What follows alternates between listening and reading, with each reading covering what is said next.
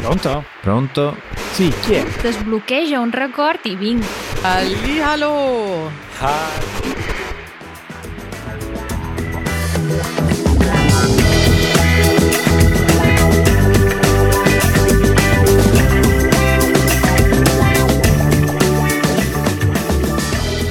Matteo, benvenuto a Napoli. Oh, grazie. Descrivici la scena. Allora, siamo seduti a Piazza San Domenico, praticamente sotto l'obelisco. Guardiamo una dei caffè più famosi, uno dei caffè più famosi di Napoli, e stiamo per mangiare una pizza. All'ombra, all'aperto, guardiamo anche un'università, che è l'Università Orientale, è vero, di qua. L'Università delle Lingue Straniere a Napoli, anche se nessuno di noi l'ha fatta, giusto? No. Però l'università adesso è chiusa, cioè l'edificio è aperto, ma gli studenti sono tutti in vacanza. Sono tutti in vacanza, ma non sembra, perché Napoli è piena come, diciamo, giorni normali, feriali. Sì, ci sono tanti turisti in giro per la città, cosa buona. Il sovraffollamento invece non è buono, ma c'è un'altra persona qui che è in vacanza. Chi è? E sei tu, Matteo. Ragazzi, siete pronti? Solo passavo 7 minuti. Sì, 7 sono tantissimi, hai ragione. Tu vai per la pizza? Sì. Hai deciso già che pizza vuoi? Sì, potrei. Tu che prendi? Io penso che vado sulla semplice margherita. La bufalina del Vesuvio è con i pomodorini. Corbarino, non è il Piennolo. No. Allora, per me anche una semplice margherita. Per lei? Per me una capricciosa. Va bene. Buon proseguimento, grazie. Com'è che ha preso la capricciosa? Come hai fatto sto capriccio? Non lo so, era tipo, noi lo chiamiamo danger order. Non sappiamo, diciamo, con Katie spesso facciamo questa cosa che non sappiamo cosa prendere, però diciamo che siamo pronti. E quindi ci costringiamo a scegliere, e in questo caso, perché era lì sul menù, la prima che ho letto, ho detto capricciosa. È un buon modo per non scegliere la capricciosa, perché è proprio il capriccio del pizzaiolo, ovvero tanti diversi ingredienti sulla tua pizza, quindi qualcosa che ti piace sulla pizza lo trovi. Sicuro. Poi, non avendo, diciamo, problemi, non penso, con alcuni alimenti, parte il lattosio, ma per quello c'è la pillola, quello che c'è va bene. Sì, io invece sono andato sul classico, una margherita, l'ho già mangiata qui e mi è piaciuta, lo possiamo dire, no? Pizzeria Petrucci. L'ultima volta che sono stato qui con un amico ho diviso una margherita e una pizza fritta, che è sempre un'idea fantastica. Sì, devo dire che la pizza fritta deve essere divisa, a meno che non vuoi finire la pizza fritta e finire la giornata o comunque poi finire per odiarla un po', perché è buona ma è devastante. Sì, è un po' pesante una pizza fritta intera, anche perché parliamo di una pizza ripiena, è un calzone ripieno, invece di essere cotto al forno è fritto in abbondantissimo olio. Solo pensarci ingrasso un po'. Però è buonissima, quindi se trovate un amico che fa metà fritta, metà margherita, siete a cavallo, come è perfetto. Dice. Matteo, per la puntata di oggi avevo pensato di avere una struttura molto semplice. Nella prima metà della puntata mi descrivi tu cosa ci fai qui e dove vai dopo Napoli e che piani hai per questa tua vacanza. Nella seconda parte, siccome io già so dove vai, parliamo un po' in particolare ovviamente anche di cibo, specifico di questa tua destinazione, che possiamo dire, no? Diciamolo, Sorrento, sì. Allora, possiamo subito partire con la prima sezione, cioè che ci faccio qui? Adesso abbiamo un problema, come facciamo con le sezioni? Non c'è Katie che fa don don don don don don, quindi dovremmo fare noi, quindi don don don don don. Che ci fa Matteo a Napoli? Siamo venuti in vacanza, già mezza vacanza. Questa settimana lavoriamo ancora un po', ma lavoriamo da Napoli. Siamo scesi io, Katie e Brody con il treno, ci siamo fatti una bella passeggiata, diciamo, in treno, tranquilla, anche perché anche se ci sono tanti turisti, il movimento in Italia già c'è stato e quindi le linee sono abbastanza leggere. Siamo arrivati ieri e saremo a Napoli fino al 16. Il 16 arriveranno la madre di Katie, la sorella di Katie, il marito della sorella di Katie e le figlie della sorella di Katie a Napoli, per poi subito andare a Sorrento, e ci vedremo tutti quanti a Sorrento, dove saremo per 6 giorni, 7 giorni, fino al 23. Diciamo che è una scelta un po' strana e bizzarra essere a Sorrento ad agosto, soprattutto per un napoletano. Mi potrai confermare. Per un napoletano andare in vacanza a Sorrento nelle settimane centrali di agosto è un po' un autogol, no? Sì. Perché sono i mesi più, sono le settimane più affollate. In realtà io ti dico, sono le settimane in cui si sta meglio a Napoli, perché gli italiani, i napoletani vanno via dalla città, scappano dalla città, e invece Matteo ci viene. Io ci vengo, che devo dire, la città in quanto città è, diciamo, è meglio messa, meno persone, meno macchine, e fa anche fresco, devo dire la verità. Si fa caldo, c'è il sole, però all'ombra si sta bene, c'è anche un bel venticello, come sicuramente potrete notare voi ascoltatori, che ogni tanto sentite un po' di fastidio, il bello della diretta registrata poi in realtà. Però sì, la questione è che a volte i turisti, non penso solo gli inglesi, ma semplicemente tutti i turisti, anche noi in versione turista, siamo un po' San Tommaso e non ci crediamo finché non tocchiamo con mano, quindi con naso. San Tommaso il detto dice naso. Così. Quindi loro volevano sicuramente, diciamo, volevano provare, non ci credevano al fatto che tanti turisti, troppa gente, un po' quello, un po' ovviamente ci sono delle date forzate dovute alle bambine, che sono inglesi, scuola, però okay. Non è come in Italia, perché loro non hanno il problema del caldo, quindi possono tranquillamente andare tutto l'anno a scuola.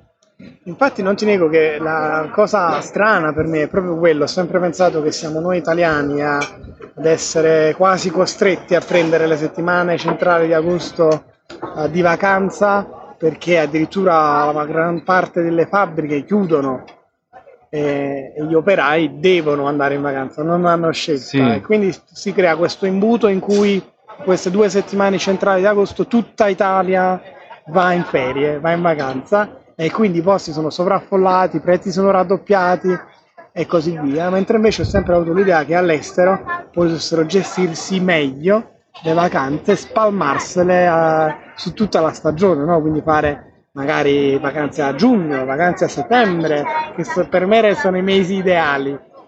E invece mi ha sorpreso un po' questa cosa dei turisti inglesi che vengono a fare vacanze in Italia a Ferragosto. Sì, diciamo che proprio in Italia, se possiamo dire che c'è un periodo che sconsigliamo vivamente a tutti, è quello. Per più di un motivo. Alcuni posti sono sovraffollati, specie sì. I posti di vacanze, ma anche per il caldo. Tu adesso hai detto che non si sta male, confermo. Le temperature sono attorno ai 30, ma non le superano. E c'è anche un po' di vento che ci fa stare bene, però insomma vi va bene se le temperature sono queste. Se invece parliamo di 2 settimane fa, le temperature erano 35 gradi e tassi di umidità altissimi, quindi altro che vacanza, passi la settimana o in acqua o in casa chiuso con l'aria condizionata. Sì, il rischio in realtà c'è ancora, anche se molto meno reale, però loro sapevano anche questo, nel senso che le date sono quelle, le vacanze sono quelle, ci arrangiamo, facciamo così. Oltretutto c'è anche il fatto che abbiamo dovuto collegare poi con la vacanza per Katie, che è la chiusura, l'unica settimana di chiusura della scuola è dal 16. Certo, la realtà è che quando si è in un gruppo bello grande è difficile mettere insieme le esigenze di tutti, quindi qualcosa da qualche parte bisogna pur cedere. Quindi godetevi questa vacanza. Che piani hai? Cosa vuoi fare? E allora, i piani sono andare a Sorrento, che dove c'è questa casa dove saremo, che c'è anche un piccolo giardino, è a 10 minuti di macchina da Sorrento e 20 minuti a piedi, nella speranza che quei 20 minuti a piedi siano calpestabili e non statale, diciamo, che è plausibile, è possibile che sia solo statale, quindi è un piedi di Google ma non un piedi reale. Se è a piedi reale possiamo tranquillamente poi muoverci per andare a Sorrento il pomeriggio, la sera, e per andare poi da Sorrento in altre località o via mare. Ci sono alcuni del gruppo che vogliono assolutamente vedere Capri. Come dire, avviso agli ascoltatori, io ho appena fatto un tour con dei turisti internazionali e mi è stato chiesto esattamente come raggiungere Capri. La pronuncia italiana è esclusivamente Capri, con l'accento sulla A. Mi raccomando, Capri. E anche perché l'ultima volta che sono venuti a Napoli siamo andati a Procida. Capri è lì, non si muove, Procida è molto più bella, se Capri posso si dirlo. Muove, Procida si muove. Allora, Capri no, è però... l'isola dei VIP o dei curiosi, devi vedere un'isola un po' quindi è molto cara, molto affollata durante i mesi estivi. Mentre invece Procida è un po' l'isola dei pescatori, è la più piccola e la più autentica delle isole del Golfo di Napoli, quindi per questo è largamente consigliata. Eh sì, diciamo non si muove, però piano piano col consiglio di tutti anche Procida inizia a diventare un po' affollata, giustamente. Purtroppo siamo andati già a Procida, ci tocca Capri. Oltretutto non so quanto sia possibile andare col cane a Capri, o almeno facilmente. Bisognava vedere quanto soffre il mare il cane. No, il mare non lo soffre perché già diciamo la ragazza nuota, va su barche e barchette, già c'è andata. La questione è più folla, caldo, mare sempre lì a disposizione ma non ci puoi andare, è un po' tosta. Vedremo, al massimo mi sacrificherò e rimarrò io a casa col cane. Matteo ha un piano. Mi sembra di capire che Matteo ha un piano e una scusa. Che ne dici di cominciare a parlare un po' di Sorrento dal punto di vista culinario? Ma volentieri, anche perché mi sta già iniziando a venire fame. Siamo qui che aspettiamo la pizza. Se poi continui adesso... Saremo interrotti dalla nostra pizza, eventualmente riprenderemo dopo la pizza a stomaco pieno. Ma nel frattempo comincio a dirti qualcosa sul cibo a Sorrento. Vai. Cibo.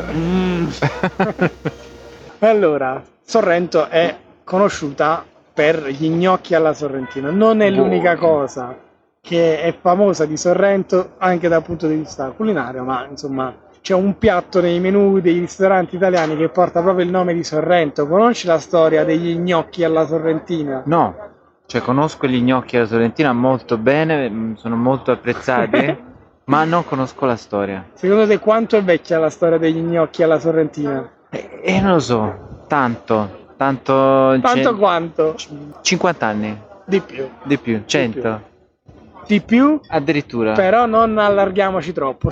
Parliamo di circa 300-400 anni, okay. Quindi pre-unità d'Italia. Sì, ma non possiamo parlare di un piatto antico. Non troverai l'affresco a Pompei degli gnocchi alla sorrentina. Per ora non si sa mai, potremmo trovarlo. Semplicemente perché ci sono alcuni ingredienti di questo piatto che sono arrivati in Europa, in particolare nel Mediterraneo, dalle Americhe. E parliamo delle patate e dei pomodori, perché gli gnocchi alla sorrentina sono gnocchi di patate, quindi si fa questo impasto con la patata schiacciata, credo prima bollita, poi schiacciata, e poi si aggiunge acqua e farina per creare questo impasto, mm-hmm. e si fanno delle piccole formine sferiche, direi, delle piccole palline, delle piccole polpettine di questo impasto, che sembrerebbe essere all'origine del nome gnocco, che sembra derivare da nocciola o nocciolo, ovvero salificare un qualcosa di forma sferica, della forma di una nocciola. Arrivano le pizze. Ecco le pizze. Lui è capriccioso. Io sono grazie male. Mille. Grazie mille, buon appetito a Matteo e ai nostri ascoltatori. A dopo. Beh, Raffaele, che stai facendo? Guarda, ti faccio sentire il rumore. Non è esattamente il rumore della pizza. La pizza è bella che è andata adesso. Com'era? Buona, molto buona. Ho mangiato anche il cornicione, come lo chiamiamo noi a Napoli. Bravo, bravo. Adesso ci siamo trasferiti in un altro bar della zona, siamo in Piazza Bellini adesso, e stiamo prendendo un bellissimo caffè all'ombra e al fresco. Come si sta bene, guardate. Anzi, ascoltate, si sta proprio bene. Sei proprio cattivo, stiamo facendo venire l'invidia a tutti i nostri ascoltatori. Matteo, ti riporto a Sorrento, perché noi abbiamo a Sorrento di questi gnocchi a forma sferica, che vengono chiamati gnocchi perché ricordano un po' la nocciola. Giusto. Ok, quindi viene trovato questo impasto magico, però non si capisce bene, questo cuoco di Sorrento del 600 non sa bene qual è il miglior modo per cucinare. All'improvviso gli viene l'idea: cuciniamolo come la pasta fresca, e quindi è in acqua bollente, salata, diversa, e nota che non si spaldano come in altre tipologie di cotture, ma rimangono di una buona consistenza, e a quel punto si tratta solo di utilizzare il sugo più famoso all'epoca, il sugo al pomodoro, però ci vuole aggiungere un tocco in più, e aggiunge, oltre a basilico ovviamente, anche la mozzarella o il fior di latte di Gerola, zona Monti Lattari, quindi non siamo troppo distanti da Sorrento, e tutto messo nel forno e gratinato. Quindi ecco, che bontà! Ecco la nascita degli gnocchi alla sorrentina, che conquisteranno poi i menù di tutta Italia. Gnocchi alla sorrentina, sì, ovviamente è un piatto buonissimo e sicuramente uno dei più semplici da fare, da tenere per i ristoranti, perché è al forno e quindi puoi gestire le porzioni, le quantità in maniera diversa. Io con gli gnocchi alla sorrentina c'ho un problema gravissimo: finché non finiscono e non riesco a smettere di mangiarli. Quindi se ti mettono davanti 2,5 kg di gnocchi alla sorrentina, infatti io a casa non posso mangiarli e non posso farli, perché altrimenti dopo aver finito il piatto attacco la teglia. Ti devi fare monoporzioni, devi esatto, cucinare soltanto 100 grammi di gnocchi, 200, va, così mangiate in due e basta. Finiti quelli, se ne parla la prossima volta.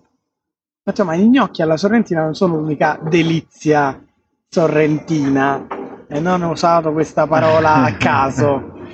Sì, c'è un famosissimo dessert che inizia proprio così. È la delizia al limone.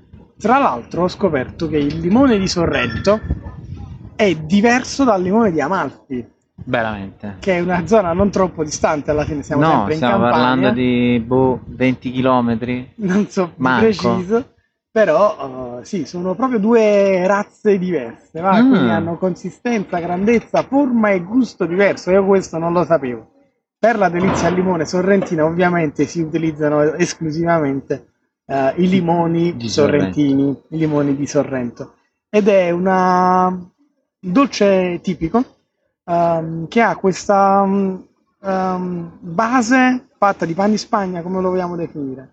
E poi sopra c'è una crema al limone e limoncello. E spesso si mette a forma, come dire, di semisfera, a forma di seno, diciamola tutta. E sopra questo seno si mette una ciliegina spesso a completare il quadro del seno. Il richiamo sessuale, no? Sì. A te piace la delizia al limone? La delizia al limone è buonissima. Ovviamente anche quella non è che non posso esagerare, e devo andare sempre di pillola, però è molto buona. Sto pensando se ci sono degli equivalenti nella pasticceria italiana generica, ma in realtà no, è abbastanza nostrana. Della Delizia al limone no, forse la cosa più simile che mi viene, ma è diversa, è una cheesecake al limone. Però, sì, è però è la base che è diversa, è proprio la base. Nella cheesecake la base è dura, sì, mentre invece nella delizia al limone è tipo pan di Spagna, è torta. Sì, è pan di Spagna poi ammorbidito da tutte le creme e salse che vengono utilizzate per insaporire. Sì, in effetti è diversa. Non troppo lontano da Sorrento c'è un'altra località, Nerano, e tu mi dicevi che avevi una curiosità. Eh sì, volevo capire da dove veniva, diciamo, perché la Nerano come ricetta viene da Nerano, è un caso, è un'appropriazione indebita? Allora, questa non l'ho studiata, okay, quindi mi dovrò tenere su termini generici. Va benissimo. Si chiama assolutamente spaghetti alla Nerano perché inventata a Nerano. Siamo non troppo distante da Sorrento, circa una mezz'oretta, se ricordo bene, da Sorrento. Tra l'altro è una conca fantastica ed è un piatto molto semplice perché è fatto con le zucchine e poco altro. Praticamente forse l'olio, anzi sicuramente l'olio.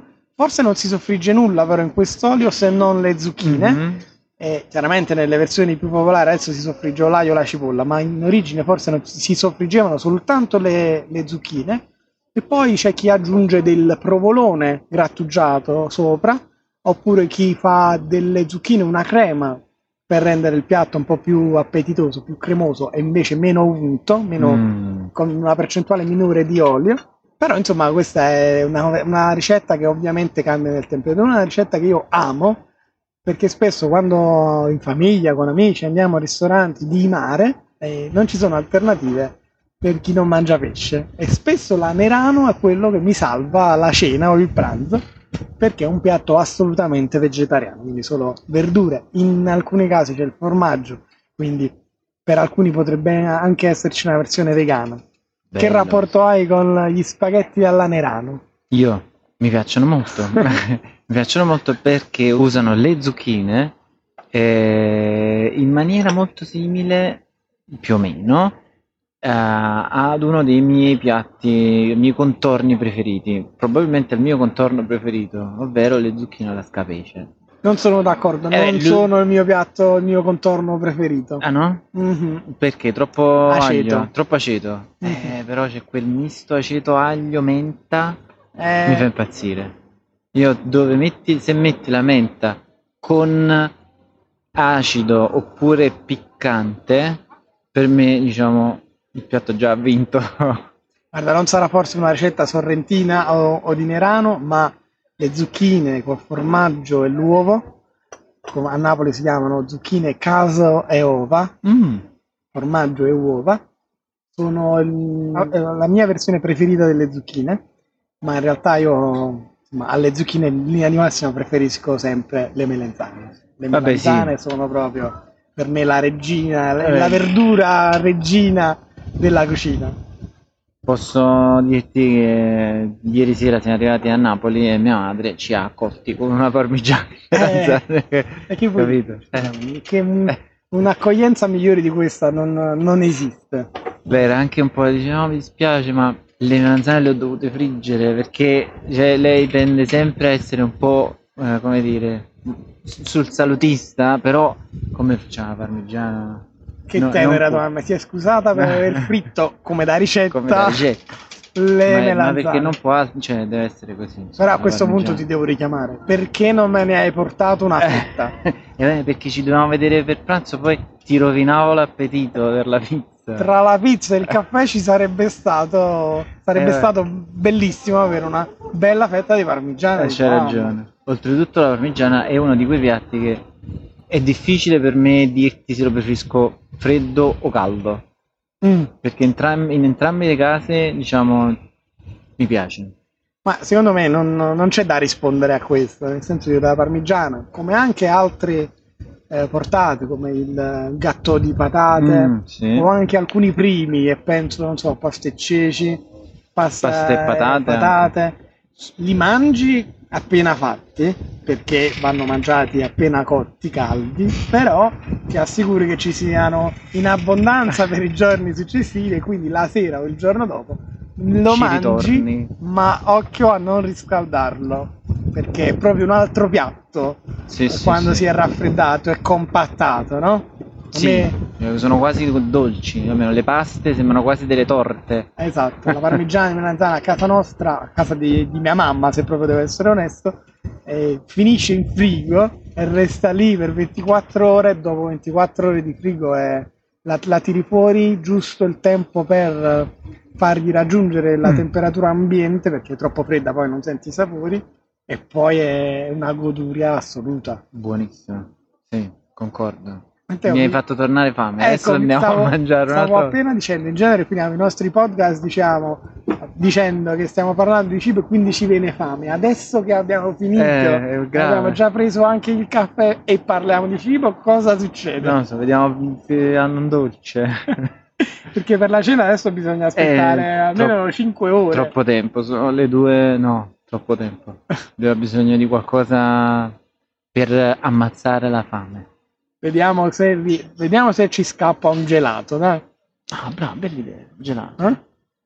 Matteo, allora io direi andiamo a cercare questo gelato. Gelato, bravo, sì, andiamo subito a cercare il gelato. Siamo molto contenti che ci avete fatto compagnia per il pre-pizza e il dopo caffè.